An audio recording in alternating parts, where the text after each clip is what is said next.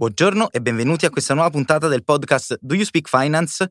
Sono Fabio Pisano, Marketing e Communication Manager di Finanza.tech e con me stavolta c'è Lorenzo Giusto, un collega dall'ufficio analisi di Finanza.tech. Ciao Fabio, grazie dell'invito. Sono molto contento di partecipare a questa nuova puntata di You Speak Finance e discutere un nuovo tema insieme con te. Allora, un tema che eh, abbiamo già trattato in, uh, un po' di tempo addietro con degli interventi sul nostro blog, anche un po' provocatorio, nel senso che abbiamo parlato della blockchain, abbiamo fatto un paio di articoli nel corso dell'ultimo anno, a volte anche in modo provocatorio, appunto come dicevo, relativo alla sua inutilità, ma ehm, insomma è un, appunto, è un termine un po' estremo, no Lorenzo? Ma no dai Fabio, non diciamo così ai nostri ascoltatori la blockchain è vero che ormai sulla bocca di tutti e viene considerata la panacea da ogni male, però sicuramente ha degli ambiti di utilizzo dove insomma può generare valore.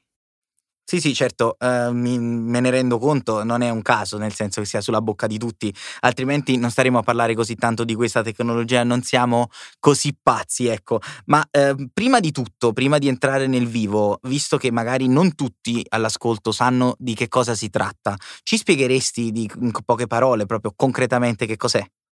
Sì, Uh, la blockchain è uh, di fatto una tecnologia comunque interessante a fronte ecco, di alcune, de- alcune, considerazioni sulla sua inutilità tecnica, ma di fatto la possiamo vedere come una catena di blocchi dove su ogni blocco si va in qualche modo a programmare e si utilizza la criptografia come forma di sicurezza e costituisce una struttura dati molto interessante perché ha le proprietà di essere condivisa ed immutabile, per cui non la andiamo a poter modificare, così che allo stesso tempo la condivisione è una forma di vantaggio fra le parti che partecipano alla blockchain, anche perché poi i cosiddetti miners, che diventano i validators della tecnologia, sono coloro che permettono dall'altro lato l'accesso alla, tecnologia e alla blockchain e permettono in qualche modo di immagazzinare informazioni. Ok, sicuramente più chiaro della pura parola blockchain. Non sono certo che chiunque abbia chiarissimo quello di cui andremo a parlare. Vi invito chiaramente ad approfondire anche leggendo appunto i nostri articoli che eh, sì, diciamo, hanno l'obiettivo proprio di spiegarlo anche a un bambino di sei anni, citando il famoso film Philadelphia.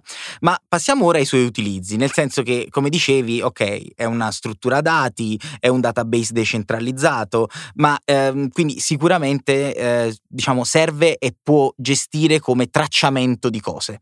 Eh, da appassionato del mondo energy, l'ho studiato in passato, ehm, molto spesso nell'ambito diciamo che conosco meglio si parla della blockchain relativamente alla generazione energetica. Eh, parlavo poco fa, siamo ospiti in una bellissima sala di registrazione che ha visto no, moltiplicare i suoi costi e chiaramente questo ha fatto sì che decidessero di investire in energia rinnovabile quali pannelli solari. Bene, ma quando noi accendiamo la luce, no? quando noi accendiamo un device, molto spesso non sappiamo esattamente quale energia stiamo consumando.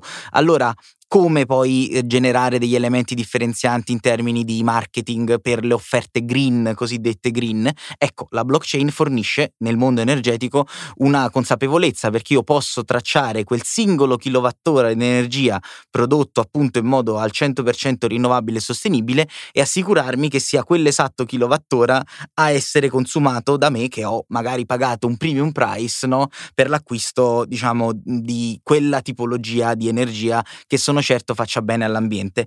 Ma eh, a parte questo, qua dobbiamo parlare di finanza, se no il podcast si sarebbe dovuto chiamare in modo diverso, quindi e dei prodotti finanziari. Tu che sei più esperto sicuramente di me in ambito finanziario, aiutaci e dici di più relativamente agli ambiti di intervento della blockchain e di, del suo utilizzo.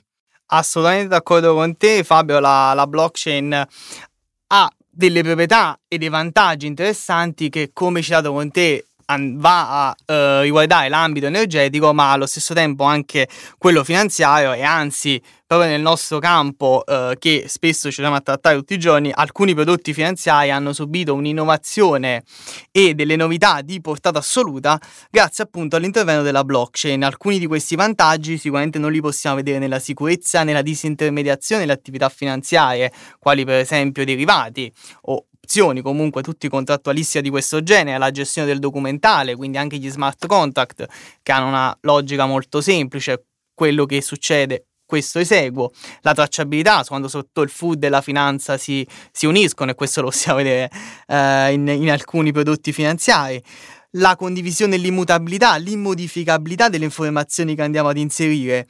Quindi sono tutta una serie di vantaggi che senz'altro poi rendono la tecnologia applicabile alla finanza e al più in generale al comparto bancario e assicurativo, innovando questo settore che da anni un po' uh, stenta a impiegare bene la tecnologia e avere un adeguato sviluppo. Ok, allora ti fermo, ti fermo un secondo, giusto per, perché aiutami, facci qualche esempio.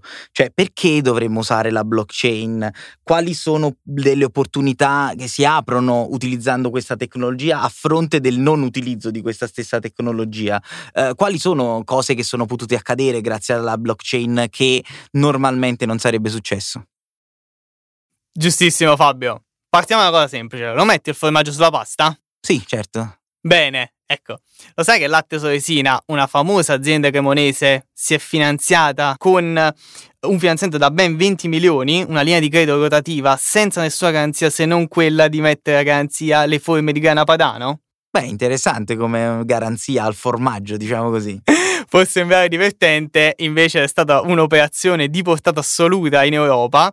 La prima di questo genere ha visto protagonista da un lato Latte Soresina, primo produttore in Italia e al mondo di forme di grana padano con circa mezzo milione di, uh, di forme prodotte, e dall'altro lato Banca Credem, storica banca che accompagna spesso il territorio e le aziende nel, nel, nel settore food dell'agroalimentare attraverso appunto degli interventi finanziari mirati, come in questo caso, ovvero sia una concessione di un finanziamento revolving dove la garanzia concessa è di fatto un pegno non possessorio sulle forme di grana padano.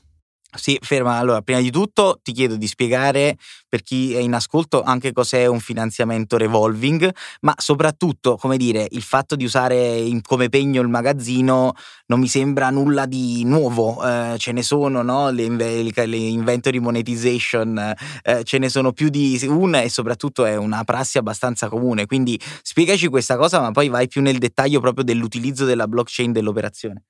Assolutamente.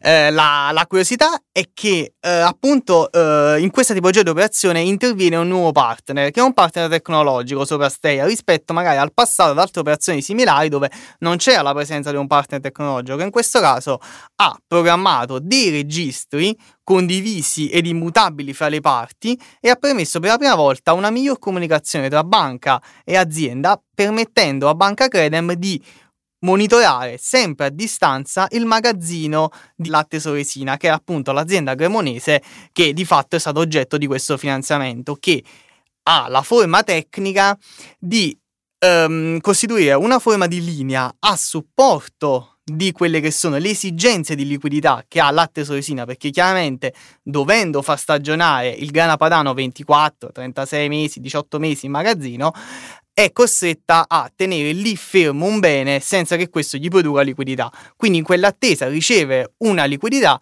che poi man mano che il grana padano verrà poi venduto e commercializzato nei nostri supermercati, dovrà poi continuare a rimettere nuove forme di grana padano nel magazzino in modo da, ripristinare quella linea di credito. Quindi Banca Credem potrà ampliare il finanziamento man mano che la stessa azienda comunque mantenga quel, quel, um, quel dato quantitativo che le parti hanno pattuito e che chiaramente depositano in Camera di Commercio. Quindi vi è un forte connubio tra credito e blockchain, quindi è tecnologia, un esempio interessante che sicuramente lo vedremo in futuro in altre operazioni.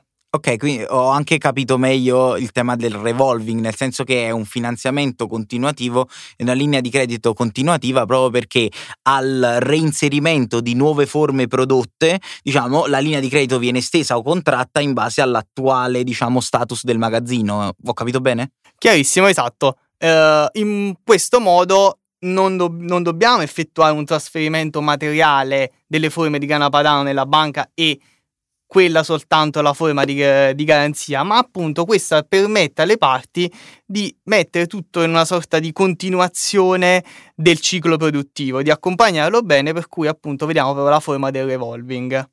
Perfetto, grazie, molto chiaro. Beh, mi, mi, avrebbe fatto strano vedere 500.000 forme di grana padano nel cavo di una banca, ma immagino che, come dire, non siano solo questi i potenziali ambiti di intervento della blockchain e di applicazione della blockchain in ambito finanziario. Eh, facci qualche altro esempio, perché questo è sicuramente interessante, anzi, per chiunque ci ascolta, insomma, eh, credo che eh, mettere no, e condividere, se vogliamo, un database con un proprio investitore che possa monitorare quindi il flusso informativo a fronte di una eh, gestione della finanza il più in linea con il ciclo produttivo, come dicevi, possibile, è una grossa opportunità. Vediamo se ce n'è qualcun'altra. Assolutamente, ci sono alcuni esempi eh, interessanti proprio nel mondo, nel mondo finanziario eh, e in particolare io volevo citare un esempio del, dello scorso dicembre 2021, si è chiuso questo deal, che riguarda uno smobilizzo di crediti deteriorati.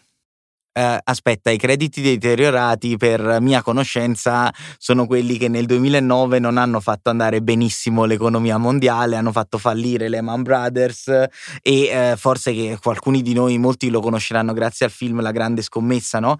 che uh, racconta proprio come diciamo, la crisi dei subprime, i crediti deteriorati, l'impossibilità quindi le persone di pagare hanno fatto di fatto crollare il sistema economico. Quindi stiamo parlando di questo questo? Cioè, cos'è che la blockchain ha reso possibile? L'avrebbero potuto evitare o addirittura letto in anticipo e non tenuto nascosto come emerge da più di un film?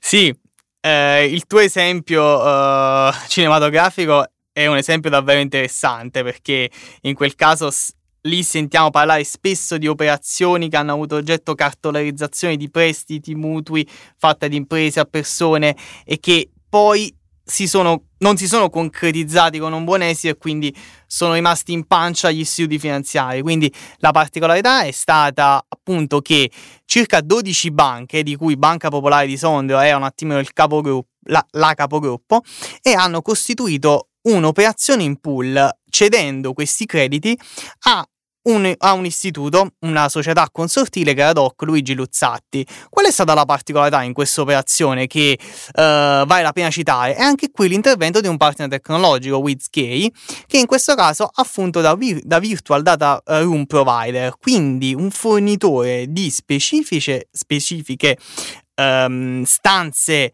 dove, o meglio, contenitori, ecco, così siamo ancora più chiari, di informazioni e di documentale, quindi c'è l'intero pacchetto documentale relativamente a quel credito, che riguardano quindi le caratteristiche con cui si è originato quel credito, il pacchetto di prestiti, e qui possiamo sicuramente fare un collegamento con il discorso del subprime perché all'epoca le banche acquistavano questi crediti cosiddetti cartolarizzati senza appunto andare ad analizzare le singole fattispecie o comunque soffrendo di un problema che è quello dei mercati finanziari, ovvero sia della simmetria informativa. Quindi qua eh, in qualche modo abbiamo anche risolto, hanno cercato di limare la problematica della simmetria informativa.